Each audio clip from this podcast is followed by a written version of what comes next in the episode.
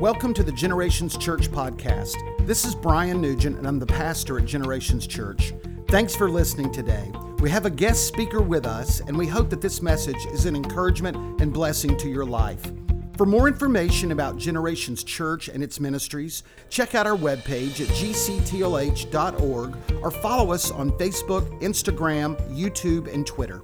Listen, we are really, really glad to have Alan Griffin uh, with us. Uh, he is no stranger to our church, been here several times. I have a uh, friendship with Alan that, that predates our Tallahassee days when I was in, in Kentucky. And Alan is an evangelist and itinerant evangelist, preaches all across the nation, camps and conferences. He's going to be at Alabama camp this summer. I'm not sure if we're going to be there that week, but we might. I'm just, you know, we, we'd love to, love to do that.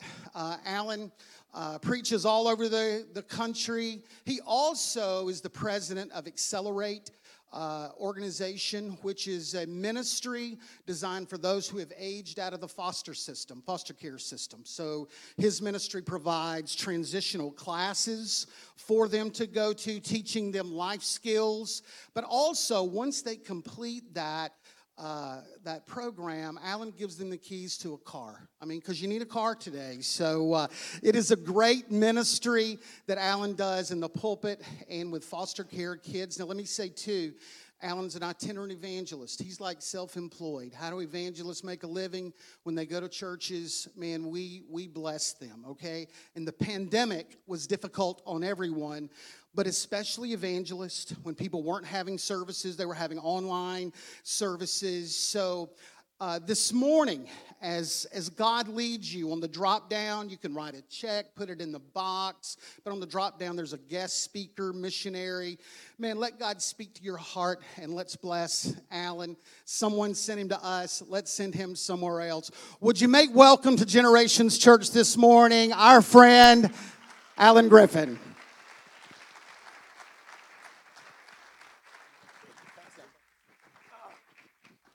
Thank you, Pastor. It is so good to be here this morning. Good morning.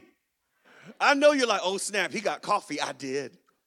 I did get coffee. I didn't get enough though, so you you you lucky because if I had the full dose, it'd be on. Because coffee is the black version of the Holy Ghost. It's the extra dark version. I'm gonna tell you right now. This morning, I want to preach and talk to you about your victory. Because mm-hmm. you might not even know it. But throughout 2020, 2021, there's victory all in your life, all upside your head, and I'm going to help you see it today. In fact, grab your Bible and turn to Luke chapter 8. Luke chapter 8. And while you're looking that up, I do want you to know that last time I came, it was a year ago, um, I came by myself. Mm-hmm. But this year, I have my sons with me.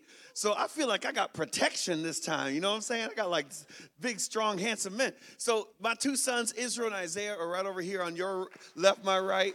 Will you guys wave at everybody? They're like, don't look at me. but I just want you to know that um, Israel is a senior in high school, um, and they just last week uh, won the district championship in basketball. My both of my sons and and uh, went to regionals and had a not so happy ending at regionals. But these guys are champions, and I'm just excited to be your daddy. That's all I'm saying. Shoot. Mm-hmm. Y'all ready for the word this morning? Those of you that are streaming online, I'm telling you right now, you better get ready because we're going to have some fun today. Luke chapter 8, we're going to start at verse 40. If you're there, say hallelujah. If you're not there yet, say uh oh. Okay, y'all better hurry up. I told you I'm gonna be fast today. I got the energy this morning. Uh, here's what I'll do. Um, after our gathering here in the in the building, you can go right outside the doors, and my sons will meet you at the table. Hopefully, I'll get back there too.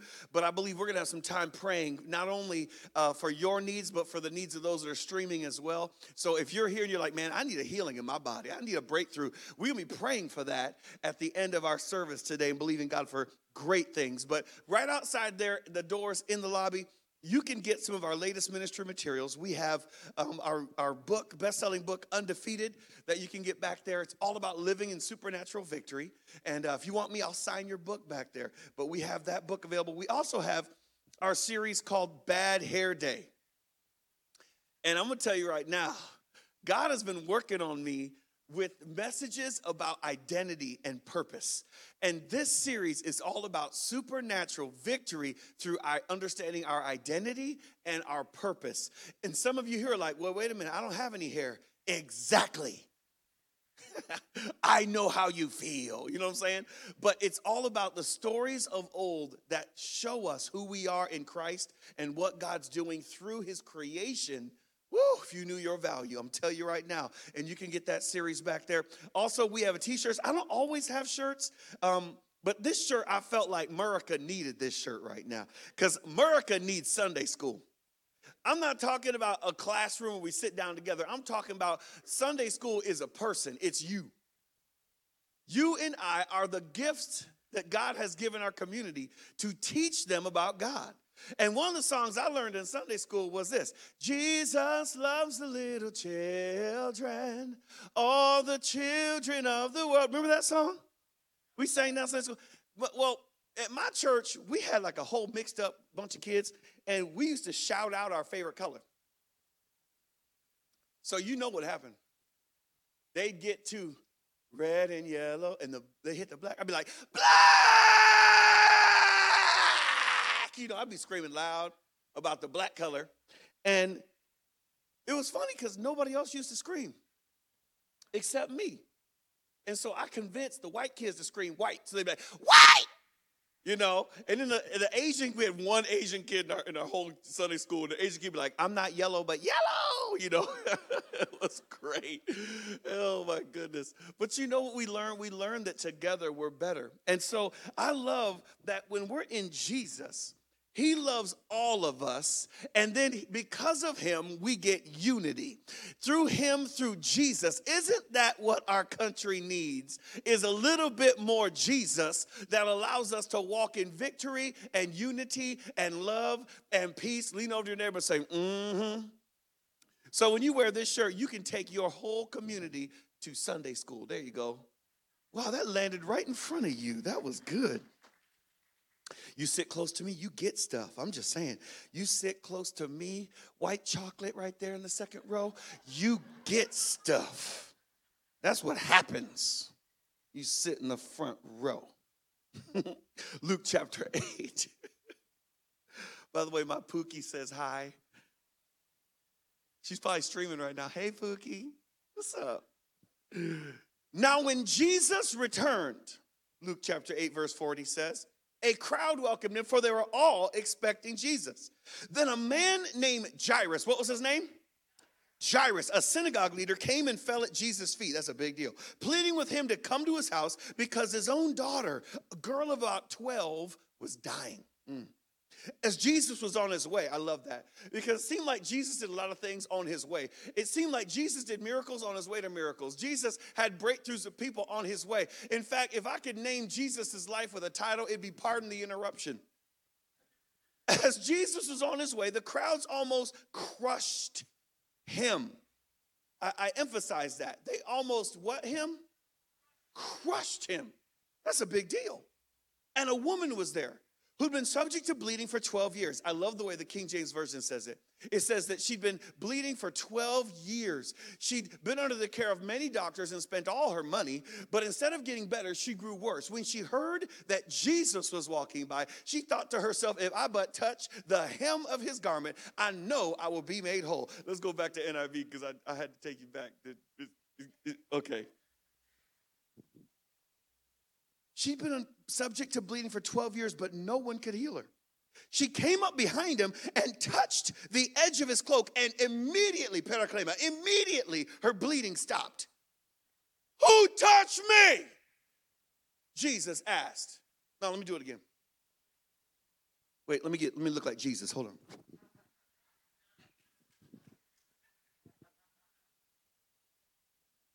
Because that's basically the only difference. Everybody knows Jesus black. Jesus goes, Hey, who touched me? Now, some of you here are thinking, Oh, Alan, you are so dramatic. That is not how Jesus asked that. Jesus is the Son of God. So when he asked it, he said like this Hey, who toucheth me? That is not what he said. He said, Hey, who touched me, man? Let me show you how I know that. When Jesus asked it, they all denied it. If Jesus said, Who bumpeth into the Messiah? They'd go, It was me, I'm sorry. But he said, Hey, who touched me? The whole crowd went, Uh uh no, no, no, it wasn't me. They all denied it. All of them. Peter said, Master, the people are crowding and pressing against you. But Jesus said, Someone touched me. I know that dunamis, that power, has gone out from me. Then the woman, seeing that she could not go unnoticed, came trembling. What's that word I just said? Trembling. How did she appear to Jesus? Trembling. Have you ever been so scared that you were trembling? That's pretty scared, y'all. So not only did Jesus demonstratively ask, Who touched me? and everybody in the crowd deny it, but when the woman came forward who'd just been healed, she was trembling with fear. This is important. How many of you have read this story before? How many of us have read the story and noticed that she was trembling with fear? And that everyone denied touching Jesus. This is an interesting scenario. And I don't know about you, but I've read this a lot of times and missed a lot of things. She came trembling at his feet. In the presence of all the people, she told why she had touched him and how she'd been instantly healed. Then he said to her, Daughter, your faith has healed you. Go in peace. Father, this morning, in the short time that we have, we pray that you would supernaturally transform us by the renewing of our mind in your powerful word. Lord, I pray that you infuse in us victory not only in activity, but in mentality. In Jesus' name, and everybody say, Amen. Amen. You know, I noticed that throughout biblical times, people were, seem to always be bumping into Jesus. They always seem to be around Jesus. He seemed to bump into people all the time. But some people bumped into him and some people touched him. And there was a difference. A big difference between bumping into someone and touching someone. Yeah, yeah. Yeah. Thinking of bumping, uh, it was 1979. And I had an image of who I thought Jesus was back then. Some of y'all like, I wasn't even born yet. Be quiet. It was 1979. There was a concert in Detroit, Cobo Hall. I grew up in a little town called Grand Rapids, other side of Michigan. And there was a huge rock and roll concert from a band who was probably one of the greatest rock and roll bands of all time. I probably couldn't name a song they sung, but they were cool. Okay, I thought they looked like Vikings when I was a kid. And this band played a concert that was so popular and so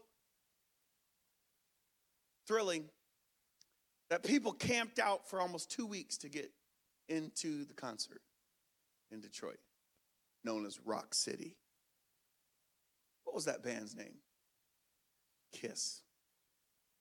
Never forget it. I didn't go to the concert, I was seven. But here's what I knew I knew that when the Detroit Free Press came out, on the front page of the Detroit Free Press said Kiss explodes in Detroit, you know, all this stuff. But the part I noticed the most was a little caption down at the bottom on the left hand side of the page. Actually, no, it's the right hand side of the page that said, two grandmothers were at the Kiss concert and they were at the front doors when the doors were opened and they got crushed up against the doors. Both of them needed minor medical care and both of them were fine. And I remember thinking, whose grandmama was at the Kiss concert? And whose grandmama was at the front door? How long was grandmama there waiting to get in? And who has the coolest grandmama on earth? Those people do. Unbelievable. But you know what else I thought? This is funny, is true. These grandmamas, you knew these were some grandmamas that were not either black grandmama or country grandmama. Because black grandmama and country grandmama would have never got stomped at the door. Black mama would be like, I wish you would push me one more time. I'll spank everybody in this place. And then country grandmama grab her shotgun and be like, shh, shh, push once more. Do it again. this was some of those go in the corner for timeout grandmamas. But man, I remember, you know, looking at that article and thinking, man, that must have been the way Jesus was. Because Jesus had people crushing and pressing to get around him. Jesus had to have been the world's greatest rock star, right? Because people always were trying to get to Jesus. They were crushing and pressing around him. But you know, my little seven year old brain didn't quite get it. Jesus was more than just a happenstance or a cool right now thing. He wasn't just a fad or a phase. Jesus is the same yesterday, today, and forever. And if the people during the time of Christ really knew who he was, they would have never been crushing around him. They would have lined up and waited because they would have known that his love won't fade. His power has no end.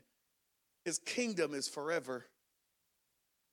But these people, let's dive into this, were crushing, but one woman set to touching Jesus. Yeah.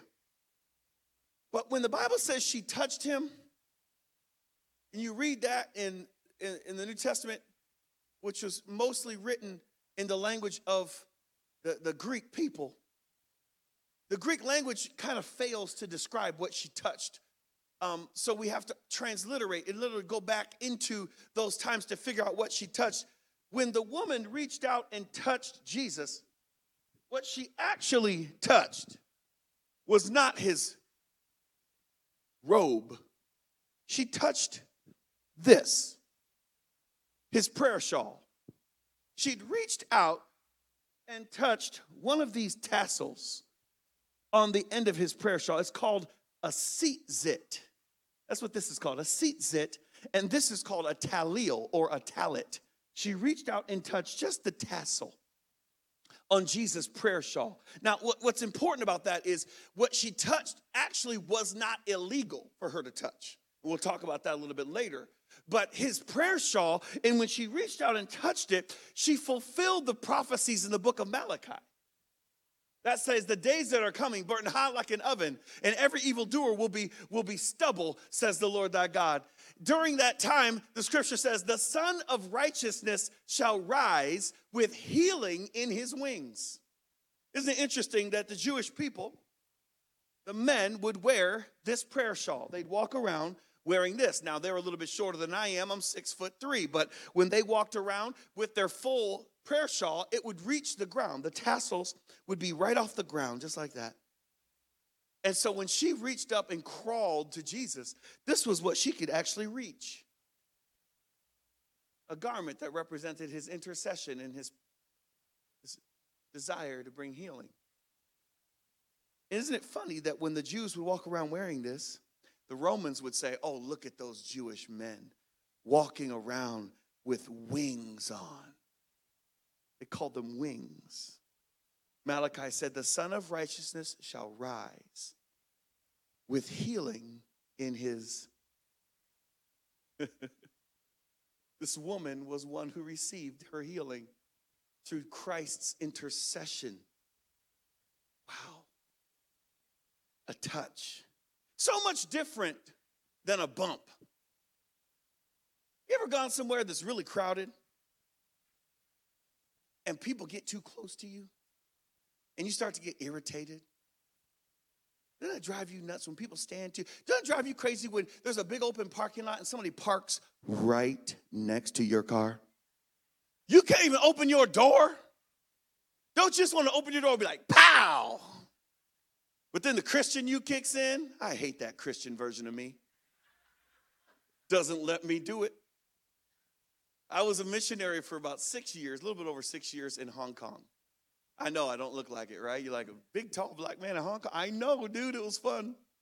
Every time I walk around, people are like, Shaquille O'Neal. I'd be like, no! Alan Griffin. One time a kid goes, Michael Jordan. I was like, yes, I am Michael Jordan. I signed an autograph and everything. I'm probably going to hell. Um, But man, while we were there, it was so cool that while we were there, um, I, I, would go to coffee shops, lots of coffee in Hong Kong. And I used to love sharing my faith in coffee shops in Hong Kong. And, and we did all kinds of other things during the evenings with, with young adults and with youth and students. And, but, but during the day, I would spend a lot of time studying, preparing, meeting with pastors, and then going to coffee shops and just striking up conversations with people and sharing Jesus and inviting them to church. And so while we were at a coffee shop, I noticed a cultural thing in, in China. If I went into a coffee shop and it was relatively empty and I sat by myself, the next guest who came in would invariably sit right next to me. Whole place is empty, sit right next to me. Whole place is empty, they would sit right. And at first it frustrated me because I need my space, you know what I'm saying? I'm not, a, I'm not a little man. I need some gap room. But these people would come, empty place, come and sit right next to me. So finally, I asked Pastor, I was like, Pastor Billy, why are these people every time? I mean, and they make witnessing really easy, but why are they coming and sitting? There's empty seats everywhere. He says, honor. I was like, what are you talking about, honor? He goes, to us, distance is waste. We, we don't want to waste all these seats in here. There's full tables that people could sit in with their family. And why would we waste that? When you're sitting alone, we'll ask you if you're sitting alone. And if you're sitting alone, we don't want you to be alone. And we don't want to waste any other seats. And so if I only have one guest or two guests and you have one guest and there's three empty seats, we're going to take them. To honor those who are coming in and to honor you with the company of not being alone. Distance is waste. See, I think we live in a society, and I think it's long before COVID, that was afraid of touch and getting weird about touch until COVID hit. Now we can't wait to touch somebody. But for a while there, we were getting weird about touch. In fact, we got so weird, man, it got to the point where I'd say, hey, man, we went out there and ministered to people, and we touched a lot of people today. And invariably, somebody would be touch people. That's naughty. Because we were somehow letting the world steal our touch. And it got to a point where it was even strange. Now, I'm not talking about, you know, people doing the wrong thing or, or stranger danger. That's real. But I'm talking about a, a, a society that has gotten to the point where we have to have a bubble around ourselves at all times. That we've forgotten that we're a people who touch and need to be touched. That touch is valuable, it is important. And I want you to know something COVID ain't new. Same thing was happening during Jesus' day. Same thing. Matthew chapter 19, verse 14. Check it out. When people brought little children to Jesus for him to place his hands on them and pray for them, the disciples rebuked them. You're sitting there thinking your whole life, why did the disciples do that? Because they were bothering Jesus? No. They were afraid Jesus was going to die. Keep reading. The disciples rebuked him. Jesus said, Let the little children come to me and do not hinder them, or I'll bust a cap. That's in the Ghetto International Version. He said, For the kingdom of heaven belongs to such as these. When he placed his hands on them, he then went on from there. Let me explain what was happening in this scene. There's a lot of things happening culturally in this scene. First of all, during the time of Christ, children had very little value. Okay? Little kids, almost no value. You know why? Because parents would have a lot of kids because there's a lot of kids that would pass away because of diseases. So there was strength in numbers. They would have lots of babies and hope that many of them would survive. But when they were babies, they didn't have any rights. They didn't have any privileges. They didn't have anything. They were just free range kids running around like little naughty little feral animals. And I'll show you, I'll prove it to you in just a minute.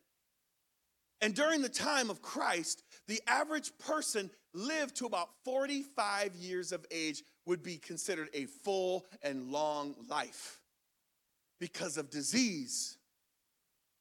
So you have these little kindergartners running around dirty as a mug. Don't sit and look at me and act like your kindergartner is clean. You know them little kids ain't nothing but a petri dish with legs walking around with bacteria all over. They got bacteria on their ear, on their ear, in their hair. They got bacteria on the shoulders. I'm like, how did you get dirty on the back of your head? They do it, they figure it out.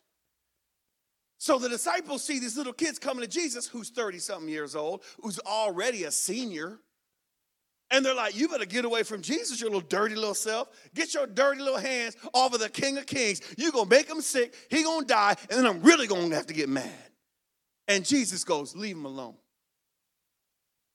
Let him come to me. For the kingdom of heaven belongs to the ones that have no power. Oh, I'm preaching already. See, Jesus talked about the kingdom. And when he talked about the kingdom, everybody thought it was a top down government. And what Jesus said is this if you're gonna come into my kingdom, you have to come as a, you have to, you've been born once, but now you have to be born and you have to come in as a child. So what he said is this government is not just above the people, but this government is through the people and it goes beneath the people and it supports them from the bottom up. I'm gonna lift you up. He said, Before you were formed in your mother's womb, I knew you and I chose you. Whoa. They'd never heard anything like that before because they thought until a baby reached a certain age, they didn't even matter. Jesus said, You matter the whole time. Even if it's dangerous, you matter. It's getting good. So the disciples struggled with the understanding of kingdom. Why? Because of culture. Okay? There's culture and then there's kingdom. And when we understand kingdom the way Jesus described it, it gets real good. Let me show you what culture looked like back then. First of all, from zero to six years of age, in the Mishnah, the children of Galilee experienced this kind of a culture. From zero to six years of age was called the freedom period, where little kids did whatever they wanted. They wanted to run the streets, they ran the streets. You, you see little little uh, Jewish practicing Orthodox Jewish families. Uh, you'll see the little kids if they're under the age of six, pretty much free, doing what they want to do. I was at the uh, hotel in Canada during Passover uh, at the uh, Niagara Falls all kinds of Jewish families in that hotel. Those little kids were so naughty. they were so, I spanked two or three of them in the elevator when their parents weren't looking. I mean, they were everywhere. They were, eh, it was on pulling fire alarms. I mean, it was throwing garbage cans off the balcony. It was crazy. Okay, so this, this is not unusual. This is normal. Zero to six years age, freedom period. Six to 10 years age is what's called Beth Sefer.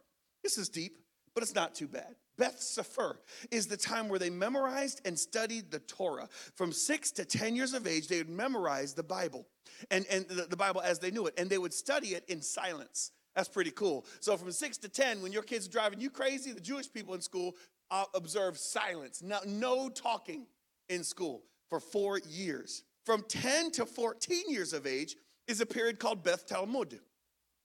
Beth Talmud. That's when they memorized the teachings of the Talmudic, the prophets. And they would spend their time uh, studying for about two years. And then at 12, get that, from 6 to 12, they were silent. But from, from at 12 years of age, they were able to ask questions for the first time. How do we uh, uh, uh equate that? We can equate that with Jesus in Jerusalem, and his family leaves him behind, right? And he's at the temple. And what is he doing? Asking questions. How old was he? 12. It's good, isn't it? I'm teaching you something. Okay, let's keep going. Then from 14 to 30 years of age, they'd enter a period called Beth Midrash. Beth Midrash was called the, the house of study or even the house of suffering. Because during the period of Beth Midrash, kids would leave their, their uh, uh, uh, school and they would choose a path, one path or another. There wasn't a hundred like we have today one path or another. You follow in the steps of your father and do your father's business, or you go and ask a rabbi to teach you to become a rabbi. So, Jesus, at 12 years of age, said to his mother, I must be about my father's business. Interesting. Who is his daddy? God. It's deep. I like that. You'll, it's all gonna flow together. It's gonna be so fun at the end. We're gonna hug. Okay, watch this. Spirit, spiritual hug. Watch this. This is so fun. So during this period, here's how they did it. Rabbis walking down the street. They could not go to the rabbi's house and do this. They had to catch the rabbi in the street. Rabbis walking down the street, they would chase the rabbi. I'll do anything.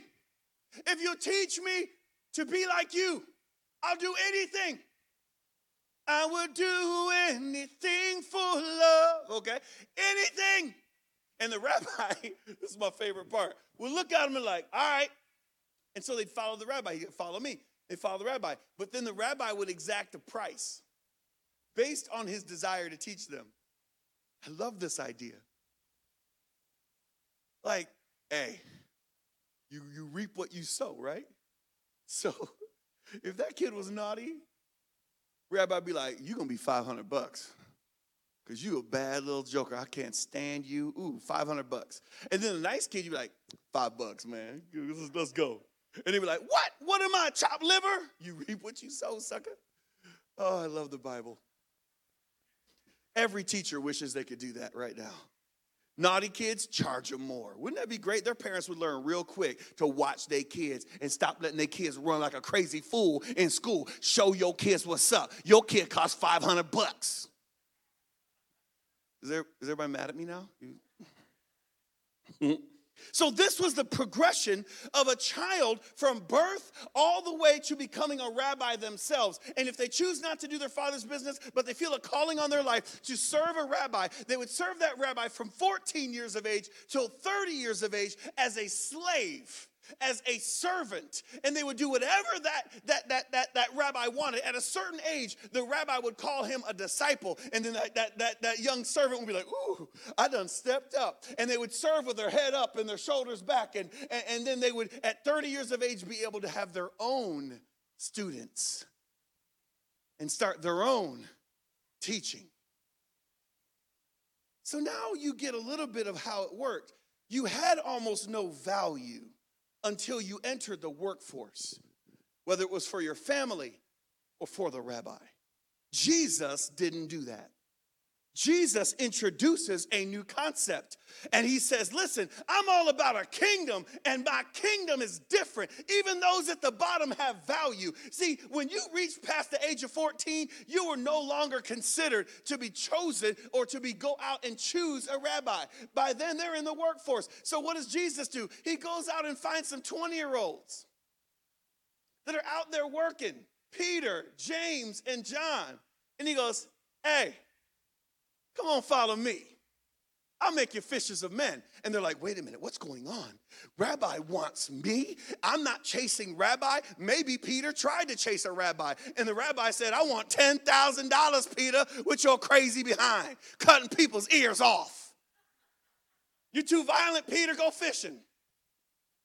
And Jesus picks them. He said, You didn't choose me, I chose you. That's the difference right there from the very beginning. When I could not come to Jesus, Jesus came to me. He picked me. He chose you. He picked you. He didn't just create you, He likes you enough to choose you, and He wants you to follow Him. And this is the difference, but it doesn't stop there. You see, the disciples were different. Here's how they were different Jesus called them not slaves, not servants. They didn't have a period of Beth Midrash. Jesus called them his friends. John chapter 15, verse 14. He says, You are my friends if you do what I command. I no longer call you servants because a servant does not know his master's business. Instead, I call you friends, for everything I learned from my father I have made known to you. We even sing about it, we get excited. I am a friend of God. I am a friend of God, yeah. I am a friend of God. He calls me friend. We sing it all the time. But guess what? That's just the entry point of the kingdom. Look at your neighbor right now and say, You're not supposed to just be a friend. You might even want to say this to your wife Oh, baby, you. don't do it. Don't do it. You're not just a friend. Listen, Jesus didn't leave them there. He allowed the progression of transformation to take place relationally. In Matthew chapter 12, verse 46, he says this While Jesus was still talking to a crowd, his mom and his brother stood outside. His mom and his brother stood outside wanting to speak to him. Somebody said to him, Your mom and your brothers are standing outside. They want to speak to you. He replied to him, Who is my mama and who are my brothers? Pointing to his disciples. He said, Here are my mother and my brothers. For whoever does the will of my Father in heaven is my brother and sister and mother. Hold up. So Jesus didn't leave his disciples as his friends, which they would have been more than happy to be. Jesus said, You're not just my friends, you're my family. We are family. I got all my brothers and sisters with me. Hee hee.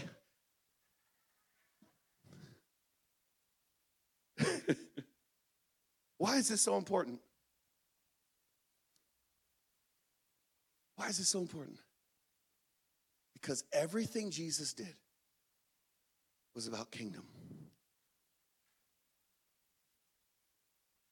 Jesus didn't just a step. Come on, where, where's my piano player? Come up here and make me sound spiritual. Where's he at? Come on, handsome.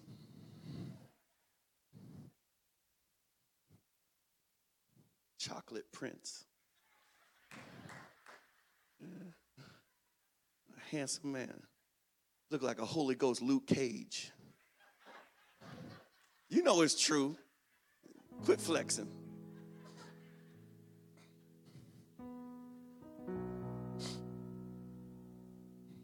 You good.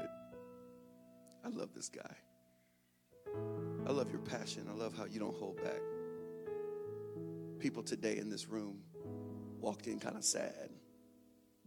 We felt it, didn't we, Pastor? And you started singing, and we all got, oh, hey, we felt something. Something in you quickened something in us. Jesus, I don't know how else to tell you this. Jesus had a jacked up family. So when Jesus came to earth, he understood you and I. Some of us who may not have a perfect family, I, I, I would tell you I had a pretty good family. I, I, wouldn't say they were perfect, but I say they were really good. I love my mom and my daddy. My daddy passed away in 2012. My mama passed away a month ago. I couldn't ask for better parents. But Jesus didn't have it like I did. Jesus had some trouble. So when he established his kingdom, he established it understanding what you and I would go through. That you and I would need family outside of our family. That we need a spiritual family outside of our physical family because our physical family sometimes and many times and oftentimes fails us. Jesus had to deal with that. Think about it. He was born to a virgin. Her name was Mary. When Mary came home from Bible study and her parents said, What's going on? She said, Hey, mom, dad, I'm pregnant, and, and the daddy's God. You think her parents were okay with that? They were not. Her fiance's family was not okay with that. And in an honor dishonor culture, it was the honorable thing for her husband's family to murder Mary. That was the honorable thing within their culture. Remember, there's a difference between culture and kingdom in the, in the culture of their day, she was to be killed or at the very least thrown out of community because she was a hussy, so to speak. No one could quantify who the father of her child was, and it absolutely was not Joseph's boy. So much so that when Jesus would walk around, they say, There's Mary's boy. You know that was a curse to say that?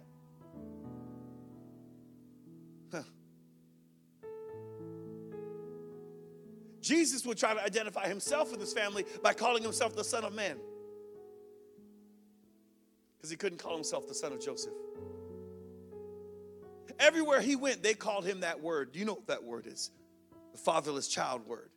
They didn't like Jesus, they didn't like Mary. I'm not just talking about community, I'm talking about Joseph's family. Oh, Alan, you're stretching things. You're, you're taking too many liberties. Really, I'm not because when, G, when, when Joseph's wife was pregnant. She was nine months pregnant. You met a year ago, you were nine months pregnant. He took her on a 17 mile journey to Bethlehem. And the family, his family, did not let them in the house. People sing about it all the time. Why, why didn't they let them in the house? Why, why do you think it wasn't their relative in her womb? Oh, Alan, you're stretching it. You're going too far. You're, you're doing this. You're doing too much. Okay, okay. After Jesus was born, where did they go to live? Where did Mary and, and Joseph go to live? Egypt. They didn't go among their family for protection. They went to Egypt. Interesting, huh? Passover, 12 years old. They take Jesus into Jerusalem. While they're in Jerusalem, Jesus goes missing, and nobody in the whole group saw him. The whole family missed him. 30, 50, 100 people. No one saw, nobody saw, really? No. They, they saw the naughty little James who ate the last cookie, but they lost Jesus who sneezed and multiplied the rest of the cookies. They lost the good one, but they kept the naughty one. No, no, no. They were like, we glad that little mm, word is gone. When Mary and Joseph looked at them among the family, they're like, got that little thing. Everywhere Jesus went, his name wasn't heralded and lauded. He was the son of a woman, not the son of a father who was cherished in community. So much so that Jesus began his ministry the moment his father called him out and said, He's my son. He goes down in the water. John the Baptist baptizes Jesus. When he pulls Jesus out of the water, the Father from heaven has to say it This is my beloved Son in whom I'm well pleased. Vindication from God. And everyone who is there goes, Oh, snap. All this time we've been calling him a bastard. And Jesus begins his ministry. We know that his kingdom mattered to him because at the end of his life, while he's dying on the cross, I love this about Jesus. While he's dying on the cross, he's caring for others. He looks at a man and says, Today you'll be with me in paradise. He looks down at his mama from the cross and goes, Mama, hey, my little brother James, James, you're gonna take care of my. What, what, nope. Nope. Nope. Who did Jesus ask to take care of his mama? John. Was John related to him? No.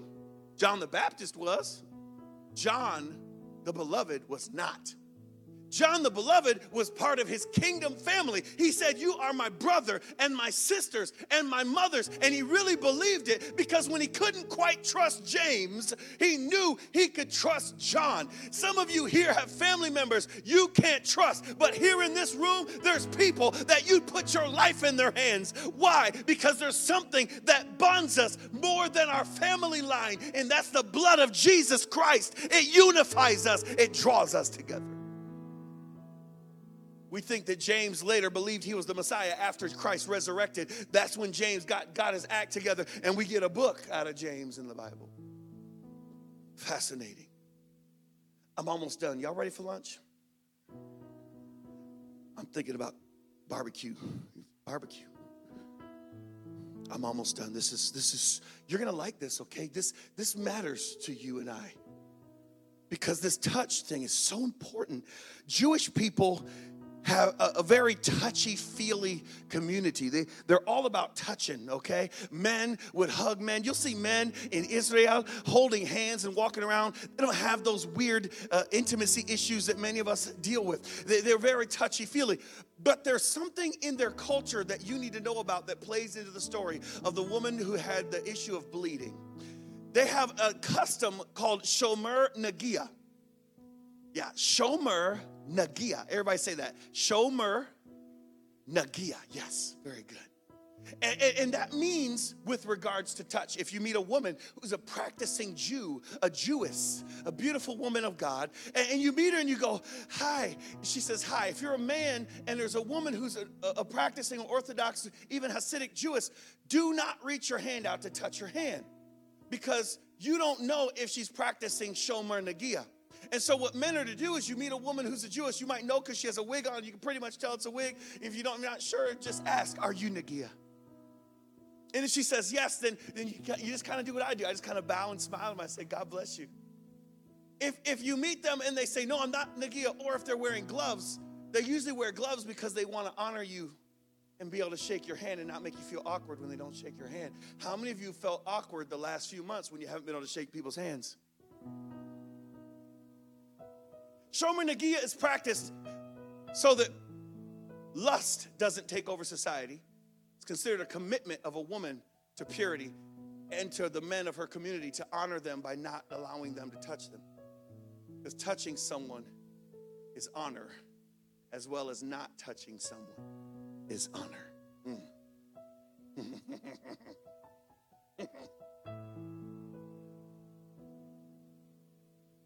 Shomer Nagia is also when a woman is on her monthly cycle or when a woman is ceremonially and socially unclean. But remember, this is an honor dishonor culture. So this woman is crawling on the ground. She reaches up and touches the tassel, the tzitzit of Christ's tallit. And she's instantly healed. Jesus turns around the crowd and goes, Hey, who touched me? He's ticketh offeth.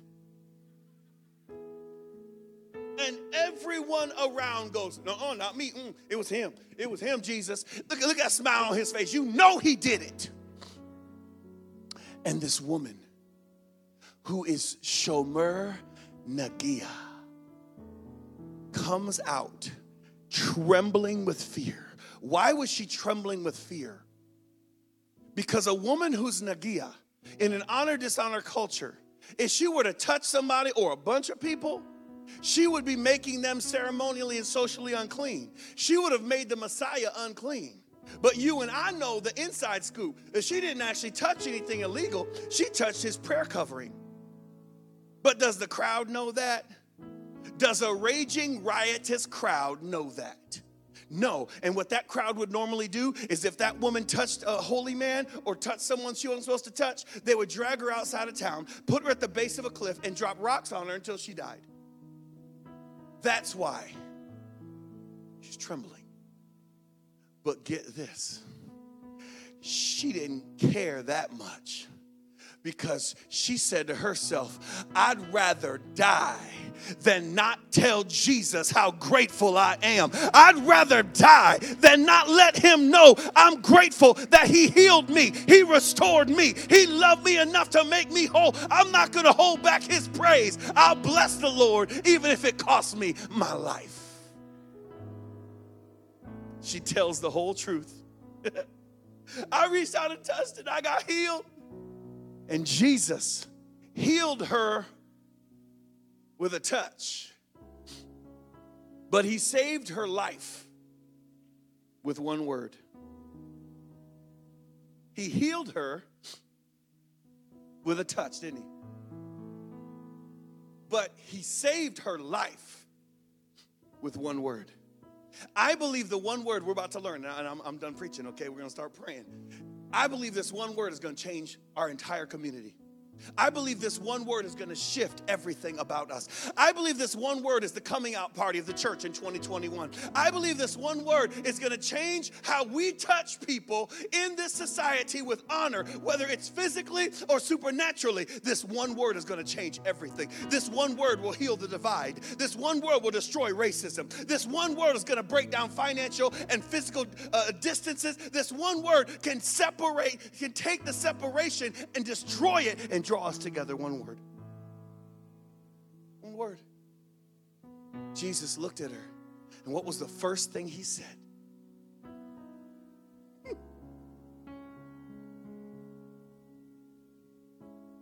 Daughter. See, when she was telling her story and everybody knew she touched Jesus, they're picking up rocks, man. Little Roger Clemens is over there grabbing a rock. They're picking up, they're getting ready to drag her tail out of town and murder her for touching the Jesus, for touching the Messiah. You mess with my rock star, I'll kill you. But Jesus looked at her and said, daughter. And that would have been a lie if Jesus didn't believe it. That would have been a lie if Jesus didn't say, Whoever does the will of my Father in heaven is my brother and my sister and my mother. He said, He said, Your family. Your family. Listen, the word that's gonna change our country is family. That's what's gonna change it.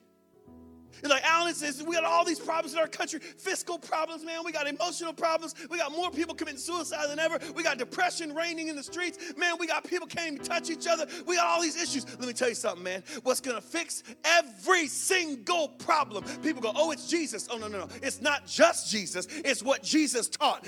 We are family. That is what's going to change this nation. That is what's going to heal our nation. That is what's going to bring the peace that passes all understanding understanding. This is what Jesus said You, believers, are my family, and them, our neighbors, those people are our neighbors that are to be loved as if they were family. What would happen?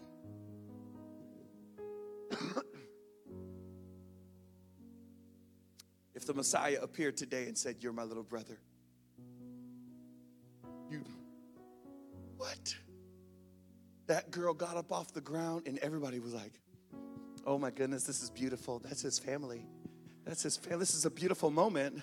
The only people that can touch a Shomer Nagia are their family. And isn't it amazing that her family of God healed her? I mean, everyone got on board right then. What would happen if you walked out of here and went into Publix? You saw somebody you never met before. You said, "Hey neighbor, how you doing?" I want to be a part of your family. I don't just want to be your neighbor. Let me tell you how. His name is Jesus. And when I couldn't come to him, he came to me and he forgave me. And if I pray for you right now, he can forgive you. And both of us, we won't just be neighbors anymore. And I love you as a neighbor, but I really want you as family. What if we stopped trying to save people from sin and we started saving people from being alone? I can't forgive your sins anyway. What if we just said, I want to be with you? I want to spend time with you. I want to be in your life. Whether you serve God or not, you're my neighbor. But if you serve God, you're my family. And I want more with you. I want to, I, if I could just say, I want to touch you. According to mandates, some of the only people we can touch is family. your family. And I'm going to teach you in just two minutes how you can touch your world without ever physically touching them. How we can obey the mandates of our laws of our land and honor people with a real touch. They'll never be the same again. Are you ready? It's so simple. Okay, I'm not deep today. I'm just historically bringing stuff up. But I want to show you how to touch people, even when they won't let you physically touch them. Even if you got to keep six feet distance, this is how you touch people. It's so good. It's called a blessing. And we're gonna walk out of here today blessed, blessed, blessed. Everybody say it with me three times blessed, blessed, blessed. What are we gonna be? Blessed, blessed, blessed. What are we gonna be? Do you know how a blessing works in rabbinical uh, circles? Really simple three things blessed, blessed, blessed. Number one, identity is blessed. So everybody say, identity is blessed. Remember, this is what this is what Jesus received from his Father. This is my beloved son. Okay, number two, they bless history. So everybody say, bless history. And then they bless future. All right? So everybody say, your future is blessed.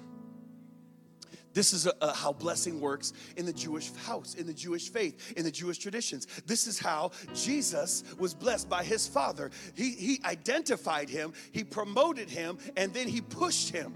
He, he identified him, he promoted his past, and then he pushed him. Immediately after that blessing, Jesus went right out in the desert to be tested. He, he, he identified his son, he promoted his son, and then the Holy Spirit pushed him into the, into the promises of God that are only experienced through some trial by fire. Mm-hmm. Blessed, blessed, blessed. Blessed, blessed, blessed. Blessed, blessed, blessed. This is how it works. Handsome worship man. I don't know why I can't get your name to come up in my brain right now. Brent, sorry. I was distracted by your dazzling good looks. Brent, you are a man of God. That's his identity. That's who he is.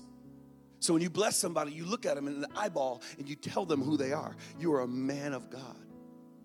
Okay? Then you tell them historically what they've done that pleases God and has brought joy to your life. You know what? Every time I've come here, your joy and the purity of your heart in worship has brought an excitement in the spirit to my soul.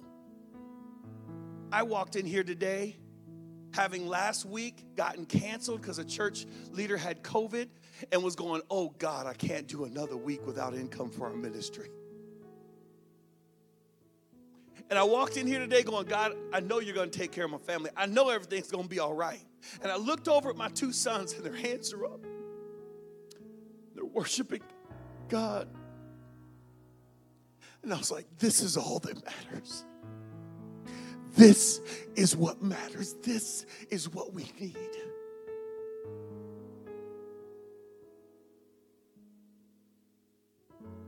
Thank you for investing in my children. And then we go to the future.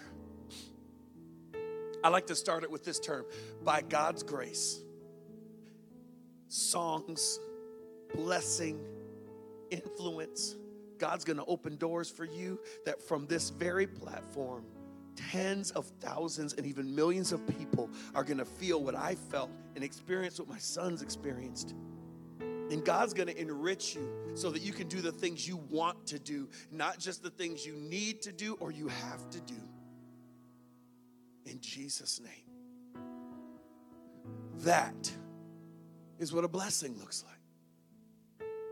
So before you leave today, there's two things you get to do. Number one, you can go from being our neighbor to being our family. Number two, you get to bless and be blessed.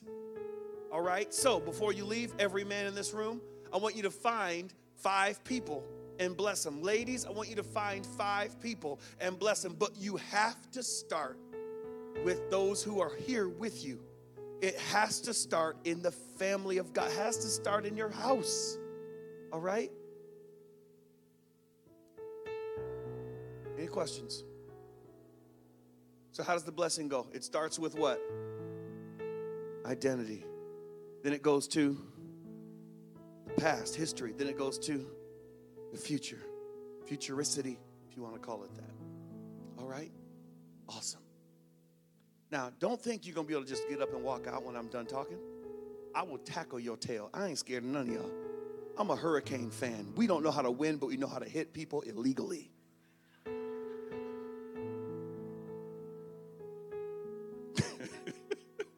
I'm in trouble.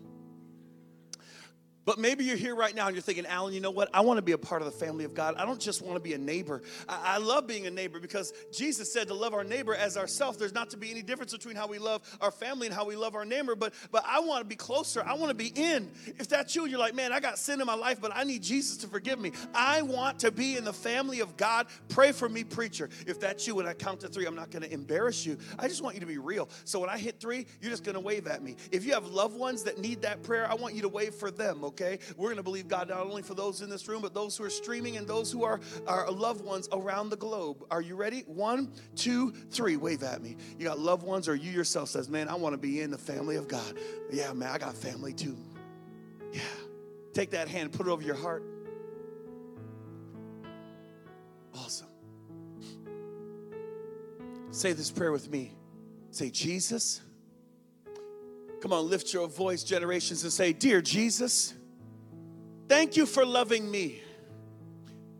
Thank you for giving your life so I could have a new life. I want to be in your family. So I need forgiveness of every sin and failure so I can be yours forever. And now I have you forever. In Jesus' name. Now, Father, I thank you for my brothers and my sisters who, who waved, those online, those in the room, Lord, those who waved and those who could not wave because they're not able to receive this message right now. Lord, we pray that your Holy Spirit would invade every place of our lives and our families and our loved ones, and that you would bring them to you, Lord, saved, sanctified, filled with the Holy Ghost, and preaching the gospel everywhere they go. We ask that our loved ones would find their way to the cross, and that, Lord, it is there where healing takes place. It is there where our identity is established. It's there where our past, a sinful past, is erased. It is there where our future is promoted and we are pressed into victory. Lord, I pray this in Jesus' name. And everybody say, Amen. Amen. Amen. Will you give the Lord a hand right now? Just give him a hand of praise. Hallelujah. Yes. Hallelujah, Jesus. In a moment, I'm going to loose you to go jack each other up with some love. But here's the deal you have to be blessed five times to walk out those doors. Five times. Five. How many times? Do I need another meal right now? Look at me. I do not. I am not in a hurry to go eat lunch because me eating lunch hasn't healed our country yet. I don't need to run and go see my grandkids. You know why? You've been watching them little grandkids for weeks and they're still naughty. In fact, you help them do naughty things, Grandma. We know it. And you can do whatever you want because you're Grandma. But what we need, what the world needs now is love, sweet love. So bad. You walked in here and I, I saw you spiritually living for God serving God. If you put a mask on to show people you, you love them and you just want to come to church and be with them, some of you risk getting sick to come here. You love God. Ain't no doubt you love God. Anybody go to church right now, you a Christian, you going to heaven, okay? But here's the deal. What your souls needs right now is a blessing. You need it bad. Let your soul drink today. Let your soul eat today and give as much as you receive. Okay? Before you do that, I wanted to come uh, come back to you from last year and say thank you. You were, I think, either the last or one of the last churches I got to preach in from February until almost June. And uh, you invested in our ministry. You kept us going. Thank you. You're stinking awesome. I love your face. You're amazing. I'm so grateful. You know, last year, um, we weren't able to have classes for Accelerate, got shut down because of COVID, but we still gave away cars to kids because you gave. Foster kids that had no hope, that had no one to have their back, that during COVID, no one could come see them and they couldn't, they didn't have anyone that was family that could be with them. Everyone was strangers except the family of God. And so we were able to give away food. We were able to deliver groceries. We were able to still give away cars last year to students that came of age, that turned 18 and graduated high school, started college, started jobs. Because of you, they have hope. In just a few weeks, I get to finish spending your money. That's right, you gave, I spent it all, so I'm back. Because the money that we give to Accelerate doesn't go to me.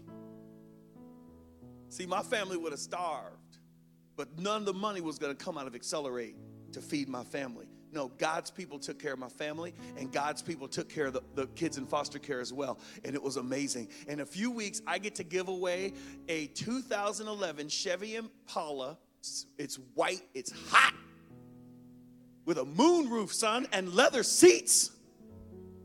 I don't even have that. My newest car is a 2005, bro.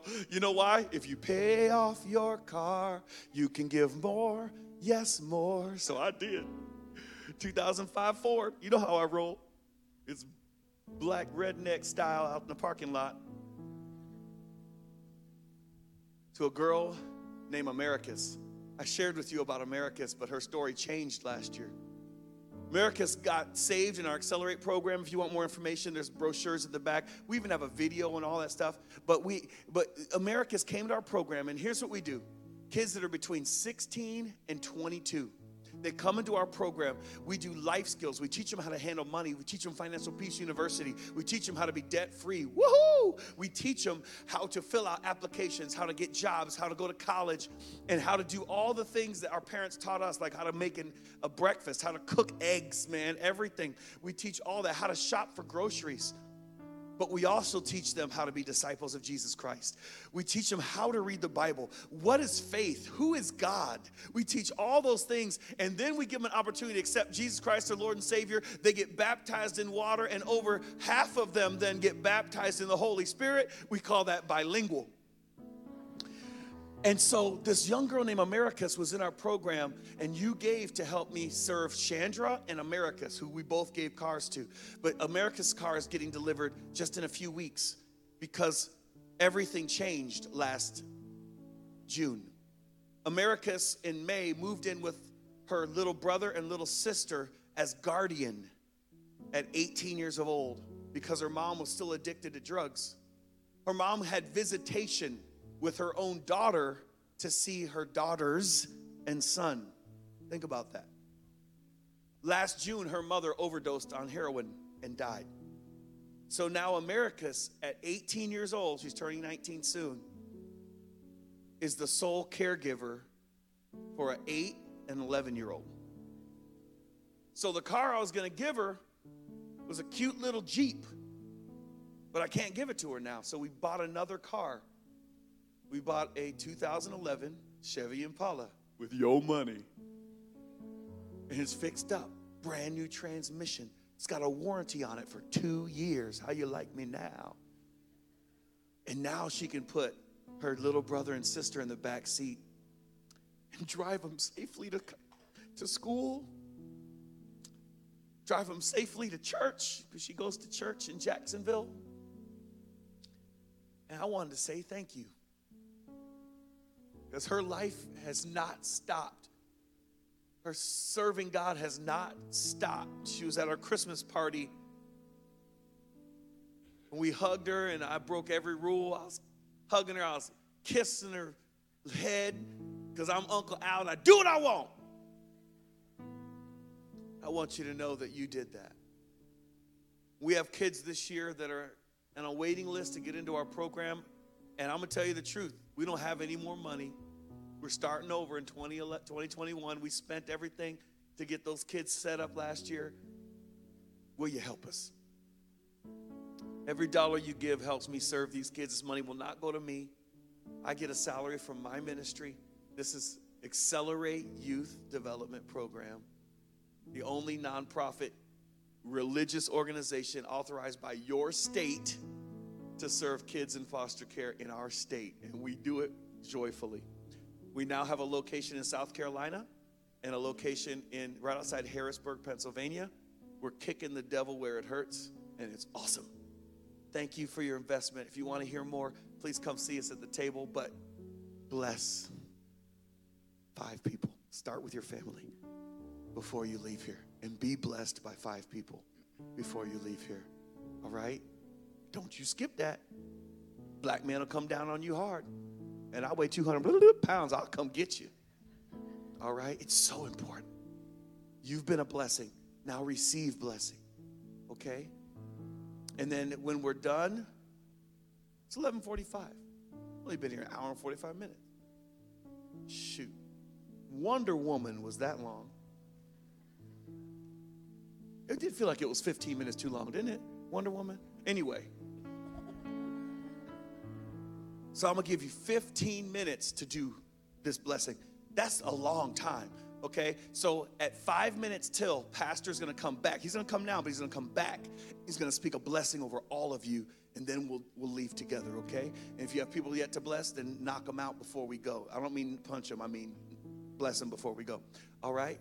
Let me pray for you. Father, I bless your people, not in my name. My name doesn't even get them a cup of coffee, but I bless them in the name that is above every name that in the name of Jesus, the words that come out of their mouth will bring hope and healing.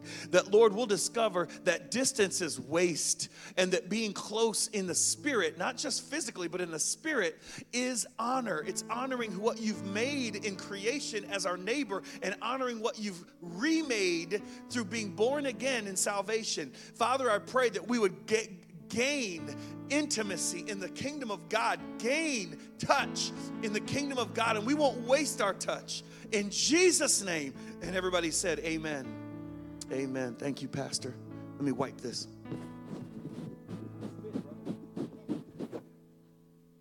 We're all family. Oh, he just kissed me. Okay, great. That's great.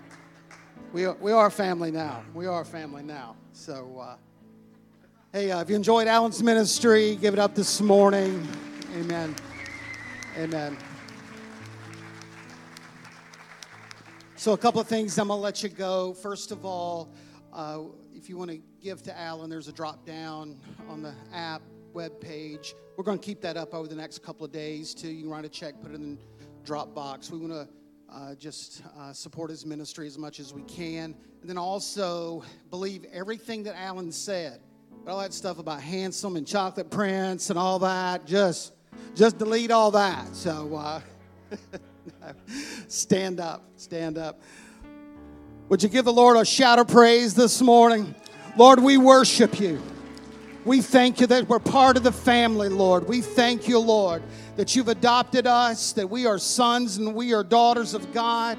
Lord, we receive our identity, and Lord, we speak hope and we speak blessing upon friends and family today, Lord. We just give you thanks. In Jesus' name we pray. God bless you. Thank you for listening to the Generations Church podcast. We hope you enjoyed the message today and pray God's greatest blessings on you. For more information about Generations Church and its ministries, check out our webpage at gctlh.org or follow us on Facebook, Instagram, YouTube, and Twitter.